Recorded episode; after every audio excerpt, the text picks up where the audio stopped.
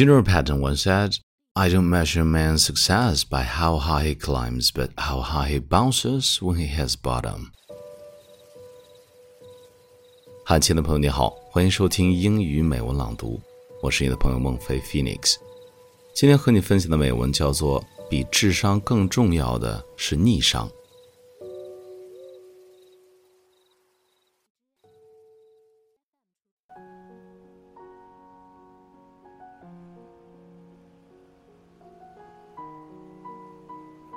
What is the most important quality for a person to succeed?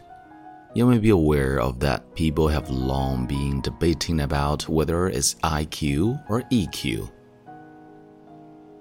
One of them measures how much you can master complexity, the other measures how much you can understand and control emotion.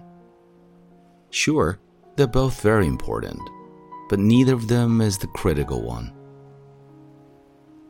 General Patton once said, I don't measure man's success by how high he climbs, but how high he bounces when he hits bottom. And this quality is called AQ, which stands for Adversity Quotient. It measures how well you can handle adversities. Most people can do very well when everything is fine, but most of them will collapse once a great adversity comes and neither IQ or EQ can save them from that. Can you handle an adversity? If not, make yourself.